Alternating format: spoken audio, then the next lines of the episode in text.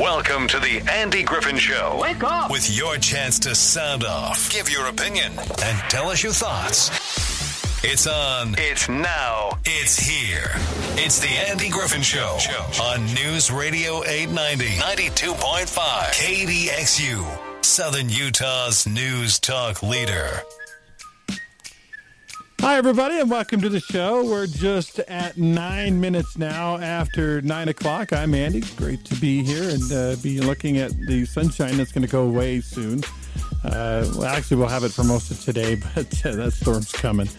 I'm still trying to figure out how I'm going to get from here to Logan in the next 36 hours for that basketball game. But we'll cross that bridge when we come to it. Gil Almquist is with me today, Washington County Commissioner.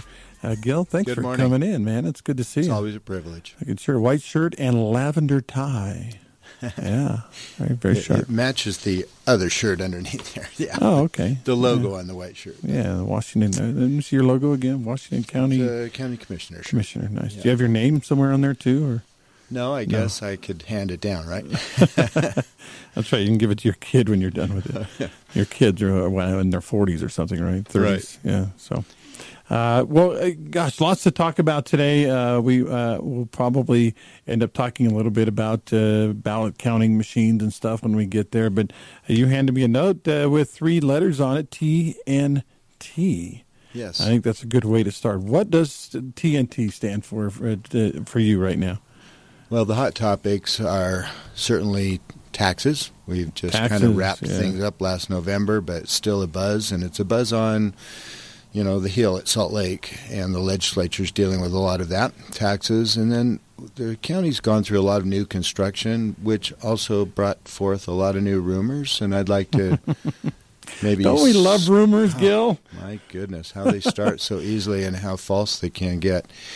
And then the other one is tourism. We need to tie together sort of taxes and tourism and what you pay on your property tax, et cetera. So sometimes you say, what's the hot topics? And those are the three biggies. Those are the three biggies. Well, before we jump into those, you just got back in Utah from?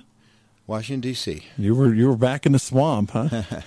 I can tell you that when somebody stands up in front of a mic who's part of the current president's cabinet and says, we're going to take this new money that they're borrowing, obviously, and allocating, which is truly our children and grandchildren's and probably great-grandchildren's future at risk. But when they stand up and say, and these new 200 programs will enhance this, and I'm thinking, are we growing government at that rate that you ask for money, you get it, and then you create 200 programs? Don't we already have a department that deals with housing, railroad tracks, all of these other things, a lot of social programs? And I'm not faulting their goodwill.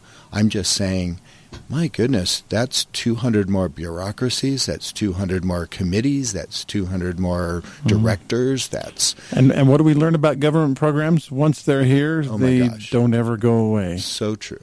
So, but it was well worth it for the county because we solidified positions in so many areas, including water, transportation, energy, and, you have to see people face to face. And, of course, you go to these conferences and you meet others from other counties and learn from them. I had the opportunity to talk personally to two gentlemen who are 25-year veterans of ES&S voting machines, and I grilled them. How is your machine made? Where is it made? What is its capacity, et cetera, because we use those machines here. So that was a privilege. I sat next to one of the commissioners from Fulton County, Georgia, who was an election denier, and she admitted it. She talked to me, and she said, once I got elected, and partially because Fulton had its problems, and she goes, I went in and researched, and we improved, and kind of basically the same things that we did here to help those who are naysayers, and we did some sort of Ghostbusters to see if we could find some things hidden out. And I believe in the country there are haunted election places that get attention. But I can tell you with the help of the lieutenant governor, my fellow commissioners, our county clerk and clerk auditor, Susan Lewis, that I declare this house ghost free. Yay. That's good. We may get some phone calls about that here in a little while, but that's good to hear. Well, let's hope we get some phone calls also about the things I listed, because they're really hot topics right now. All right, let's talk first about some of the rumors. A bond. There's going to be a big bond, right, to pay for stuff, and that's coming right soon, and it's going to cost us all a lot of... Wait, that's not true? Oh, no. We're all very conservative fiscally down here. I am personally always trying to get out of debt. So why would we go into debt unless it was extremely well thought out? And who's going to pay for it? Not one penny of taxpayer dollars is going to go to pay off that bond that we haven't really even said we're going to do. It's just out there as an option. And quite frankly, we built a new building also without bonding and also without tax increases. Right. For the purpose of combining our departments, and we've done that.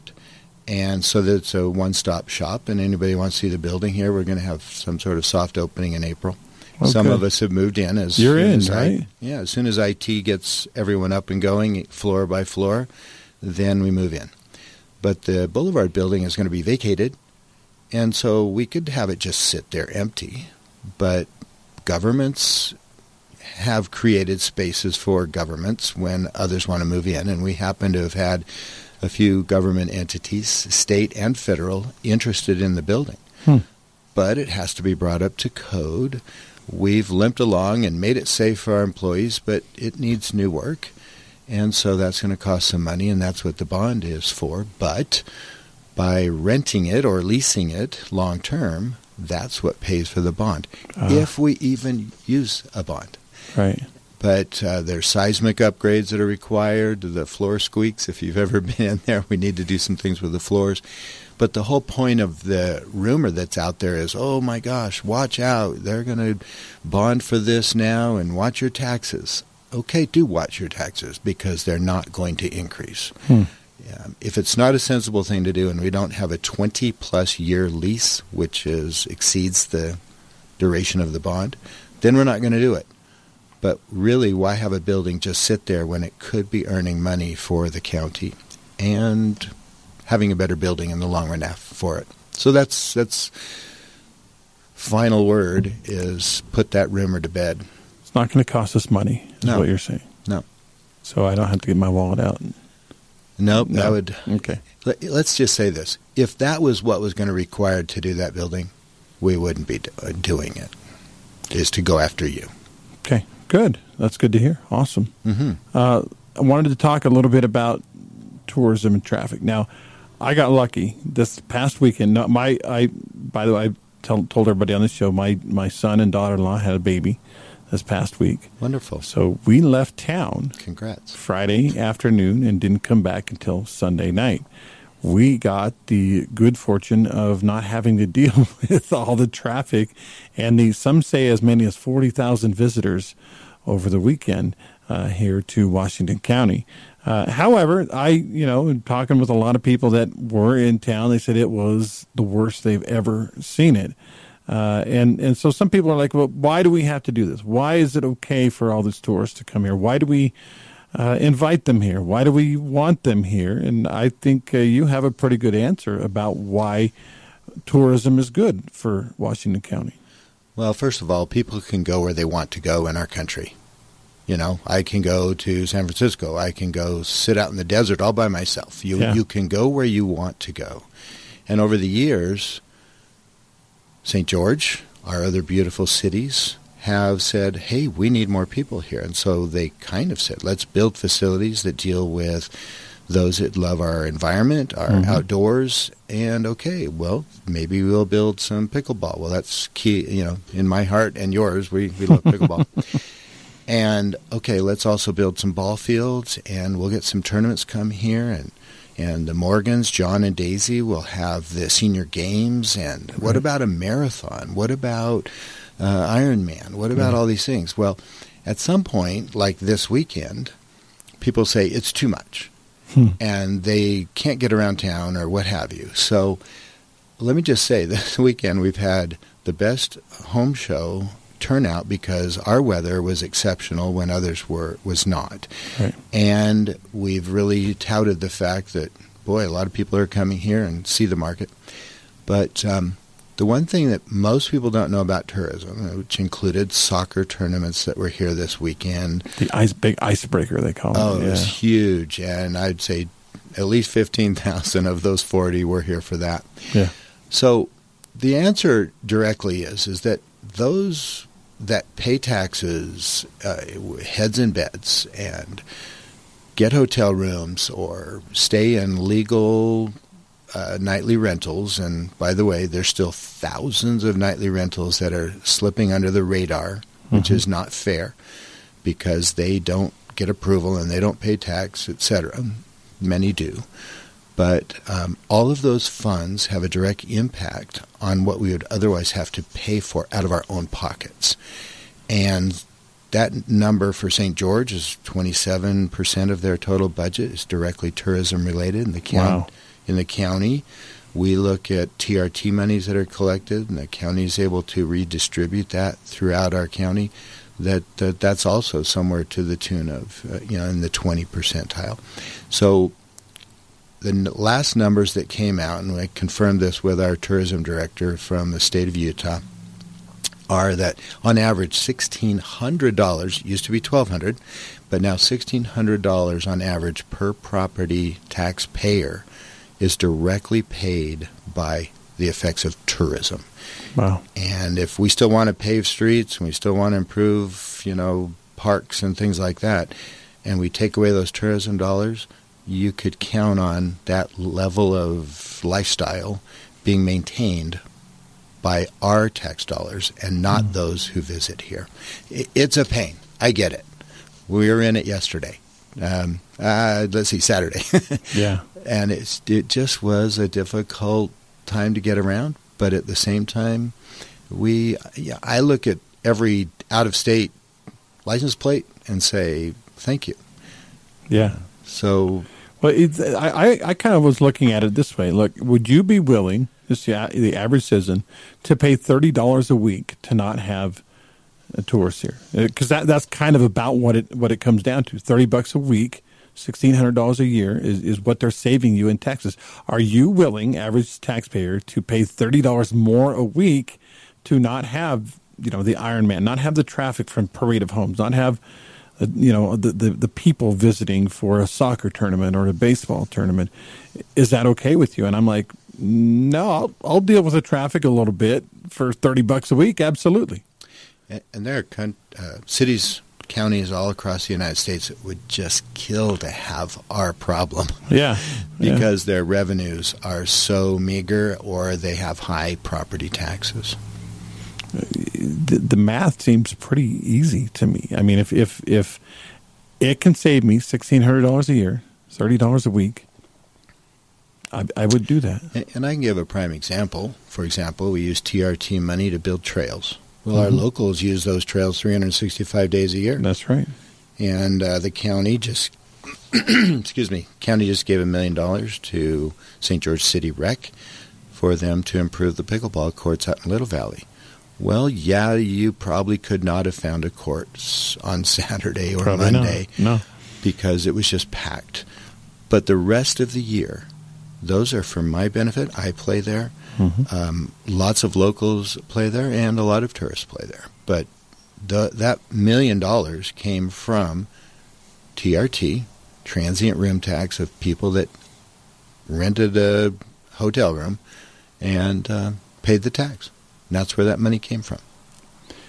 Is there, we're talking money that tourism brings in. We're talking about the negatives of having tourism. Is there something in the middle that we can bridge those two things together with that can help people maybe understand it better or feel better about it?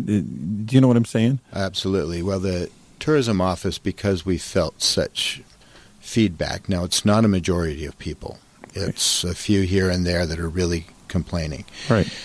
And they are having a official, nationally recognized firm come in and analyze this, top to bottom. Okay. And when it gets put out to the public, they'll be able to see, oh, okay, that directly benefits me from having those people visit. And so that's the first thing. But let's not just say, oh, take it or leave it. We've made adjustments to Ironman as far as traffic goes. We have more adjustments that come in the future. We've asked St. George City on the marathon to be kind to those people up 18 that for an entire day or half of a day are inconvenienced. And we've looked at how EMS serves those areas and standby for people who are injured or who just can't run 26 miles. And so we're actively looking at the middle ground on what we can do for businesses, for residents, and yet at the same time say, really, just because you can't get out of your garage for an hour or don't want to obey the traffic regulations on that particular morning, is that really worth $1,600? I think I like what you said, and the fact that it's not, you're not just going to leave it at take it or leave it. You're saying, well, okay, we will hear your concerns and we will address them without making Ironman or marathon or whatever go away. We'll try to do them a little bit better. 'Cause I think that's important to people if they know you're trying, at least. Right? Right. It'd be like saying, hey, there's too much traffic around Utah Tech during the school part of the year, whatever, however I want to say that. But, well, let's just close it, you know, or try to get up to some high school event. I've seen cars on Brigham Road parked illegally for football games that are local. Okay, that's just too inconvenient and forcing people to park on the street. Why don't we just close Desert Hills High School? And by the way, they were playing Snow Canyon. Let's close that. You know, we all need to have a sense of adjustment and compromise when it comes to what is a huge part of our local economy. Let's talk for a minute, Gil, about water, and we'll address this, and we'll take some calls here in a little while. But I actually have heard a few people say, the drought's over. And it's so good. We had the snowpack, and the soils are saturated while the drought is over. And I've had many. In fact, I think Zach is going to be on tomorrow, maybe. But many people say that, and Zach, well, and you'll probably remind us too, the drought is not over. We've made progress, but it's not over. We could claim that the drought would be greatly mitigated. If we had places to store all this water that is on Kolob and in Pine Valley Mountain. We do not have the storage capacity. If we had the 4 and 5 reservoirs that we're working on right now for approvals and funding, if we had all of those here, we could store more water that's going to go down the Virgin River in great torrents if it gets too hot too soon and doesn't soak into the ground slowly. That's right. It will help our aquifers, but there is no way for anybody to think this drought of 20 years is over in 1 year. And we need 5 or 6 years of this to replenish groundwater, to get these reservoirs built. I've loved the reservoir water management we've had all summer because our reservoirs were more full than Pine View, Strawberry, Starvation, Echo, you name them. They were huge reservoirs that were nearly empty. 20%. And yet ours were right up there, so you could enjoy that boating. And I credit people are conserving. That's awesome. Don't take your lawn out and think your tree is going to live because that still needs water, and you can be smart about doing that. This is coming from our landscaper now. You put your landscaper hat on. You still need to water that tree and provide shade and cooling effect even if you take your lawn out. And by the way, the tree will drink a lot less than your lawn did, so you're still going to save. But I credit our residents. We've done a good job in responding to conservation measures. The Water Conservancy District has a rebate now for those taking out lawn, and that's important and was a great funding mechanism for people. But the drought is not over. I can tell you that this big storm that's going to come is going to put us again over 200% of average snowpack, and that's a lot of water, but believe me, it's, if I'm on a diet, I've lost 30 pounds. Really? And in about 45 days. I think I got them all. Yeah, they came to me. But if I happen to be going through an old suitcase and score a candy bar and go, oh my gosh, this has been hiding out and I just can't stop the temptation of eating it, that doesn't mean that my candy bar drought isn't over with one candy bar. No, I understand. Boy, do I understand. Yeah. Well, when we come back, we're going to take a commercial break here. When we come back, we want to get Gil's expertise as a landscaper. That was his job, his career, his business before he became a county commissioner, to talk about flip blitz and talk about removing grass in areas that maybe didn't need it, and how much, number one, how much that's going to save us, and number two, did we overreact? Did we get so worried about it that we went too far? We'll get Gil's thoughts on that and more when we come back. A touch of conservatism, a dash of attitude, and a pound of truth. Only on News Radio 890, 92.5, KDXU, Southern Utah's news talk leader. Welcome back. It's the Andy Griffin Show on KDXU. We're here every day, 9 to 10, talking with some of the movers and shakers in Washington County. Are you a mover or a shaker, Gil? I'm a listener and worker. You can move and shake a little. I can move and shake, too. Yeah, there's nothing wrong with that. Gil was by the way, we're County Commissioner Gil Almquist is here. Thank you, Gil, for coming in today. You had a landscape business before you became a county commissioner, which I would think, just logically, that gives you a special insight as to our unique ecosystem here in southern Utah, what survives, what thrives, what doesn't, and whether or not we ever should have had grass in the first place. What are your thoughts on flip blitz, removing grass from areas that don't necessarily need grass? Did we go too far, or are we good? I believe that the luxury of grass probably came around the time they built Gunlock Reservoir. They got a handle on water issues. Mm-hmm. They satisfied the needs of agriculture, which a lot of ag has primary water rights. I mean, we're talking like pre-statehood even. Yeah. So those folks were happy. By the way, Gunlock was an expensive project back in the day. Was it? How long Gunlock been up? Do you know? Oh, I always look 100 years? Or? I would say sometime before I even moved or played around here. I don't know, 70s. 70s, okay. But, so 40 years, maybe 50 years. The issue for me started changing when I built my own house with my dear wife in 1991 in Bloomington Hills. It's on a slope. We couldn't have a lot of grass, and we took out all of our backyard grass, which wasn't a lot, and put in artificial, and we love it. But a landscaper with artificial turf. Yeah, it's kind of crazy, but things for me. I had my epiphany in '91 when we built the house, and I was also appointed to the Planning Commission for St. George, and I stayed there 16 years, and then I ran for office and won a city council seat then.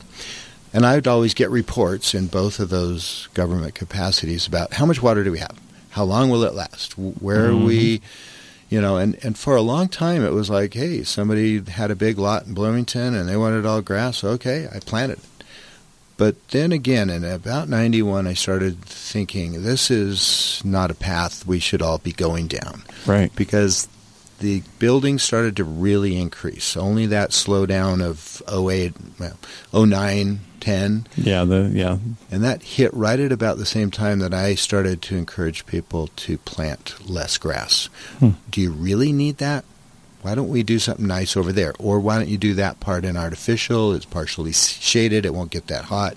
So long story short, where are we right now? The flip blitz is, was the sort of the genesis of an effort to have people pull out unnecessary grass. Right. And quite frankly, there are projects around where they've replaced it with drought-tolerant plants and some gravel, and I don't really miss the fact that there used to be a grass strip along that road because now it's nice green bushes. I'm going to put a big plug in for Arizona rosewood.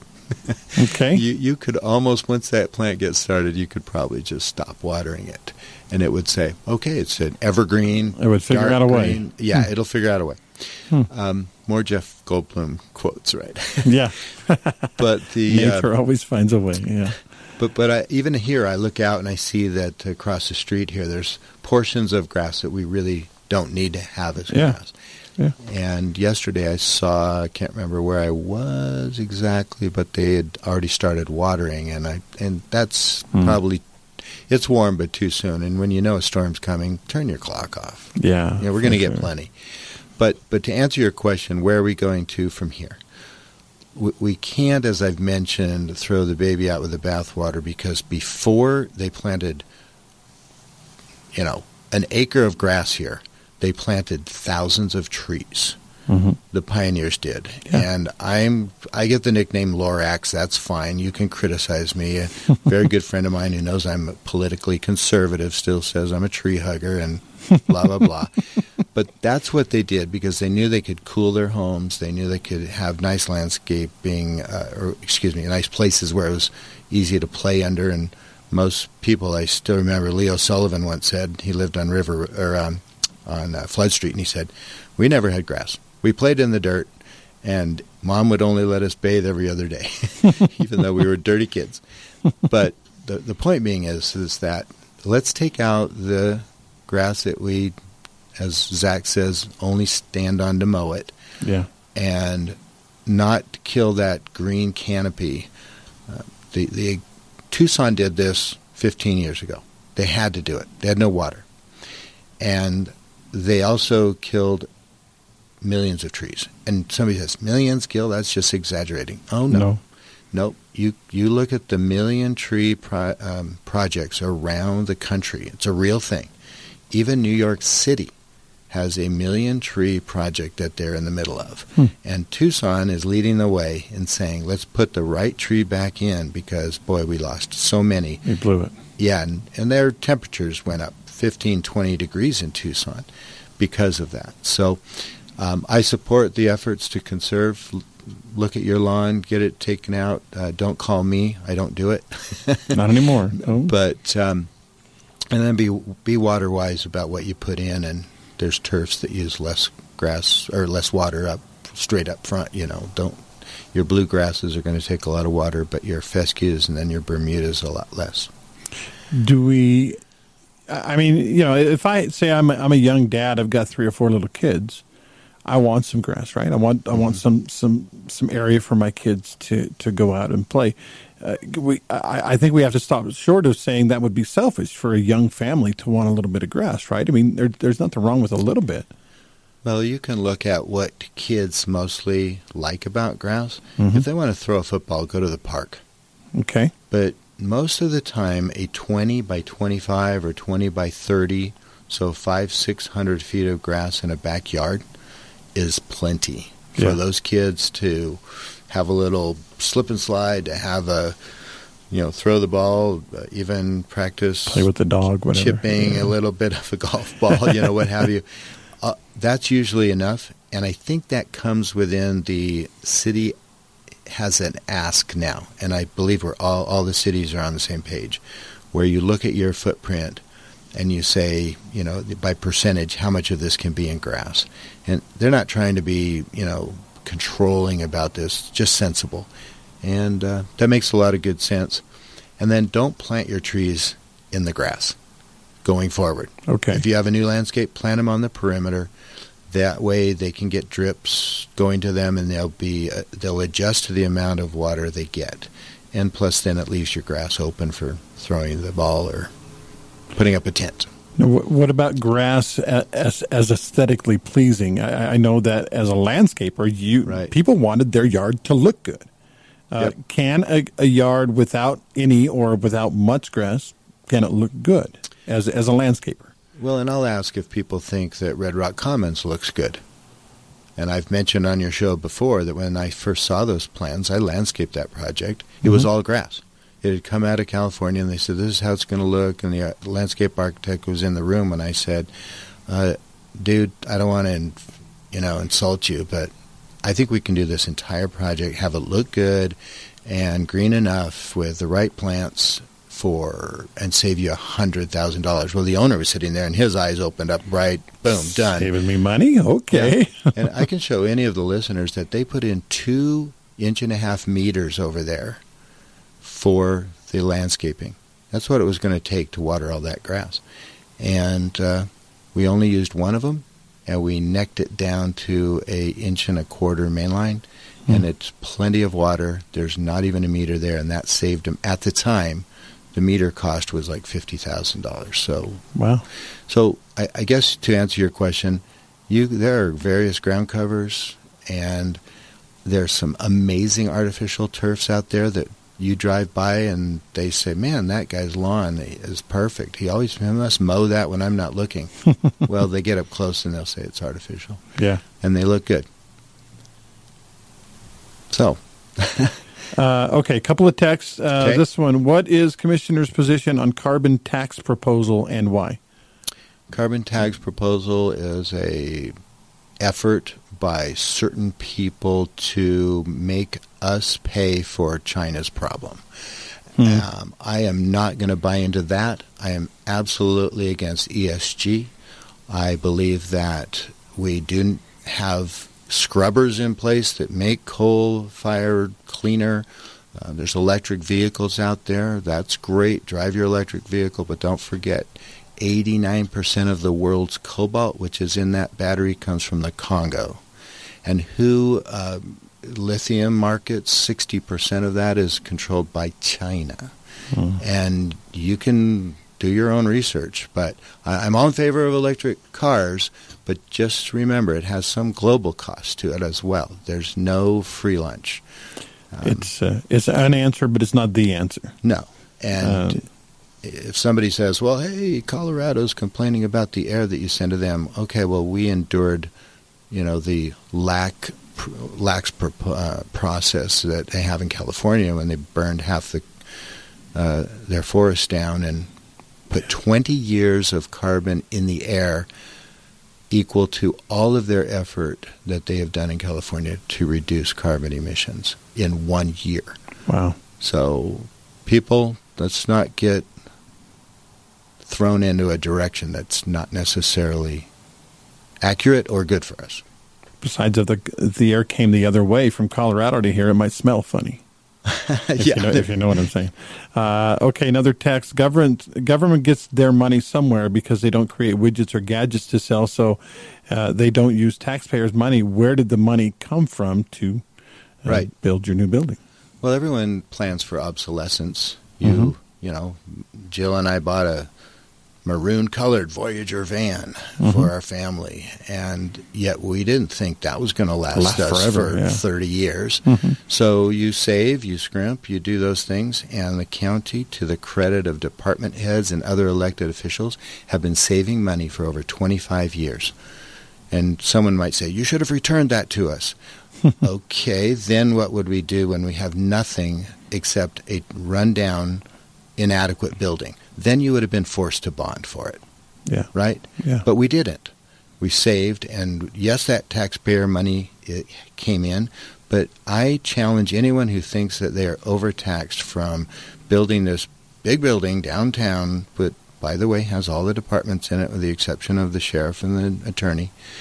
Come in and visit. We have a beautiful building that the county citizenry should be proud of, and knowing full well that they did not currently get taxed for it. So he's absolutely right. We don't make money. But we do have buildings that we lease out that prior taxpayers paid for, and that generates money in leases. So, amen. Amen. All right, we're going to take a commercial break. More with Gil Almquist, County Commissioner. When we come back, this is The Andy Griffin Show. This is Mark Levin, and you're listening to The Andy Griffin Show on News Radio 890, 92.5, KDXU. Stay tuned to KDXU for my show at 6 p.m. today.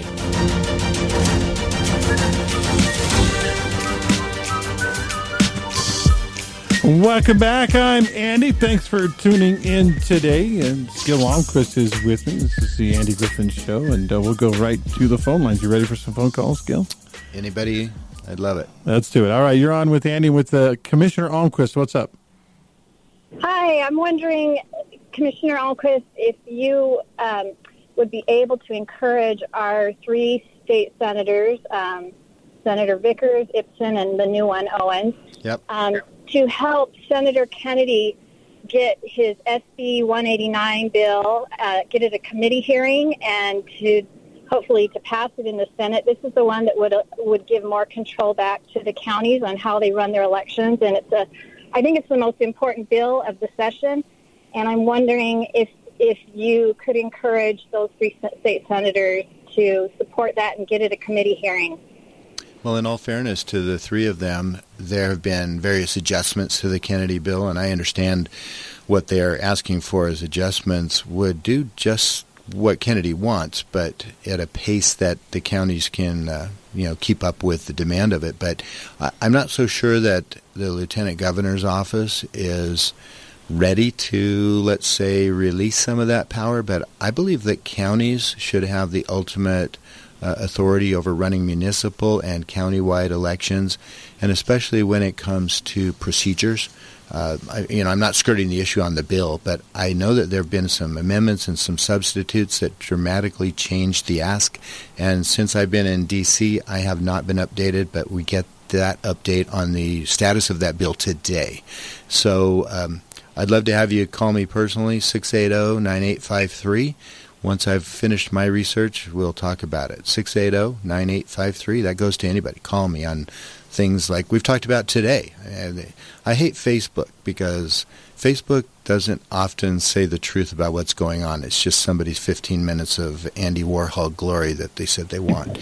But in reality, you're justified in asking that question about that bill, and we'll see what other bills come out of the House. Could I ask a clarifying question? Yeah. So my understanding is that it was just saying that the counties would decide whether they would primarily, whether they would go back to absentee ballots or whether that we would continue to mail ballots to every single active voter without their consent. And that was always it was during 2020, during COVID, that the state legislature changed that one word, may vote by mail, to shall vote by mail, and that's what changed everything in 2020. So I can answer that. Okay. I certainly believe that anytime government says shall is a risky slope to be on. We would love to have the option, but I can tell you from interactions with other county clerks that shall is just a word to them, because most of them are adopting a mail-in ballot and the opportunity, if you hate that idea, to come in and vote in person and get a ballot in person and do anything that you want. But sweeping across the nation, and the two committees that I was present in, I'm not on the committee boards, but back in D.C. with the National Association of Counties, I can tell you that they're honing in on the problems of mail-in ballots while still allowing people to avoid it and say, I don't want you to mail it to me, just tell the clerk. And, I think the issue is that people are getting them mailed without their consent. It's default that they get them, and they haven't even consented to it, and they don't know how to drop out of it. Most people don't even know how to drop out of it. And I noticed, like in our November election here in our county, we had like a 64% turnout. So that's like 36, over a third of our county, 36% of us are getting ballots mailed without our consent and aren't even interested in returning them. And I think it would be lovely to go back to absentee ballots, where you request an absentee ballot.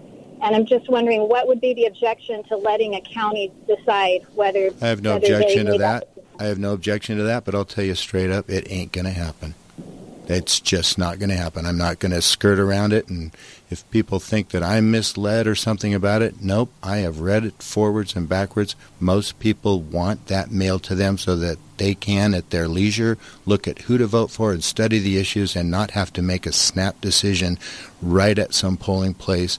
You say people want to request an absentee. Gee, there's stuff that I get sent all the time. I just throw it away.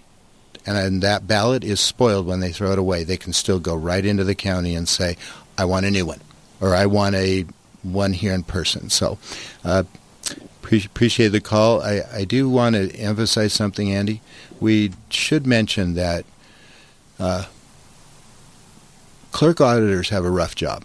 Yeah. Across the nation, 35% have quit because people have come in and said, you're evil, you're lying, you're manipulating. I can promise you, nobody in China or in some haunted mansion somewhere wants to manipulate Washington County's turnout or results. I can promise you that's not the case.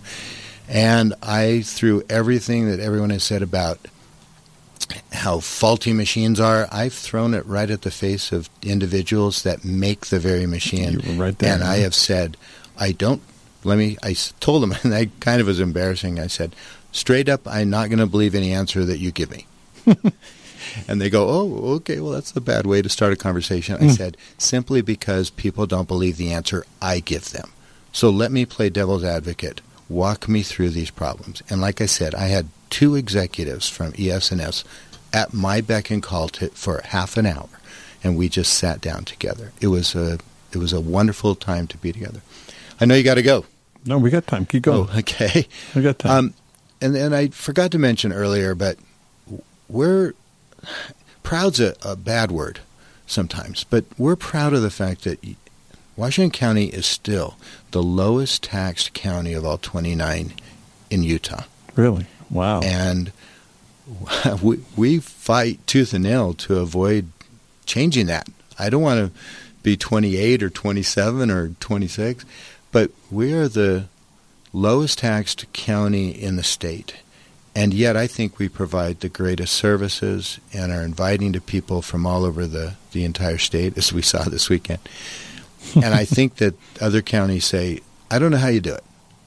And quite frankly, some days, I don't know how we do it. I call it the Dixie Spirit. I don't know. I call it whatever. But we're doing a good job down here with our other electeds in saving money and still providing these services. I'm proud of that.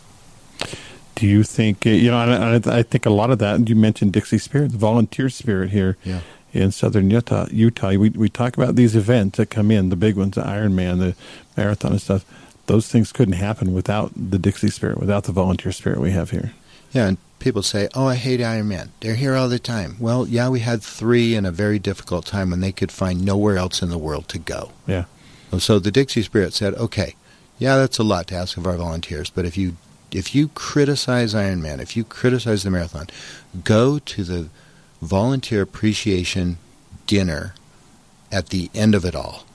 And I don't think you're going to be that critical when you have 3,000 people in a room that said, I was part of this. And it's great to live in Washington County. We have I have friends who volunteered for the Winter Olympics when it came to Utah. Oh, wonderful. And they still to this day talk about what an amazing experience that was. And that's an experience you can have here in Washington County. Maybe not quite the Winter Olympics level, although World Championship Ironmans is pretty close. An opportunity for you to serve and help and be a part of it. It's pretty cool. They asked two questions real quick. They asked two questions that I thought were so impressive. How many of you volunteered for the first time at Ironman? And a ton of hands went up. Mm-hmm. How many of you volunteered at every Ironman? And a lot of hands went up. Yeah, that's pretty cool. That's pretty cool. And I've been yelled at, I know, by people who said, "What are you nuts?" But I love that we have the marathon and the Ironman and the parade of homes and the senior games, and I think it says something about who we are as a community because they couldn't happen without the volunteers, without us. We're welcoming. Gil, thank you for coming on today. It's always a pleasure. With you. Thank you. This is the Andy Griffin Show. We'll be back tomorrow, 9 o'clock. Talk to you then.